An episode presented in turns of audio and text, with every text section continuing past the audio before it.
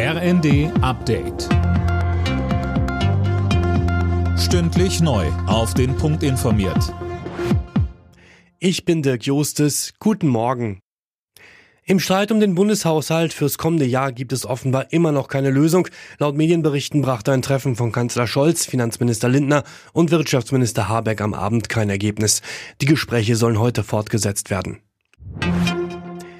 Die Zivilbevölkerung in Gaza muss dringend mehr Hilfe bekommen. Das hat Außenministerin Baerbock beim Besuch eines Lagers des UN-Welternährungsprogramms in Dubai gesagt. Die Versorgung der Menschen mit Lebensnotwendigem sei auch ein zentrales Sicherheitsinteresse von Israel, so Baerbock im ersten. Denn nur Hunger nährt den Hass und Hunger nährt den Terrorismus und gemeinsam als Partner in der Region müssen wir alles dafür tun, dass dieser Hunger bekämpft wird und zugleich der Terrorismus bekämpft wird. Mit Beschlüssen zu den Themen Bildung und Familie ist der SPD-Bundesparteitag in Berlin zu Ende gegangen.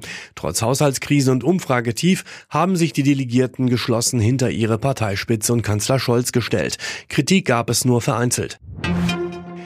Nie wieder ist jetzt. Unter dem Motto sind in Berlin über 3000 Menschen gegen Antisemitismus und Rassismus auf die Straße gegangen. Ein breites Bündnis hatte dazu aufgerufen. Mit dabei waren unter anderem Berlins Bürgermeister Kai Wegner, Bundesarbeitsminister Hubertus Heil und auch Sänger Herbert Grönemeyer. Er sagte NTV. Ich finde es völlig richtig und auch ganz klar, dass das offen diskutiert wird, dass man sich positioniert, dass man verschiedene Ansichten hat über die Situation im Nahen Osten. Aber nichtsdestotrotz müssen wir hier gemeinsam alle aufpassen, dass wir nicht da auch eine Flanke aufmachen, in denen dann ausgrenzende Kräfte reingrätschen, die sich nur freuen und sagen, wir versuchen hier die Demokratie zu destabilisieren. Im Bundesliga-Spitzenspiel hat es keinen Sieger gegeben. Stuttgart und Leverkusen trennten sich 1 zu 1. Damit ist Leverkusen weiter ungeschlagener Spitzenreiter. Außerdem spielten Köln und Mainz 0 zu 0.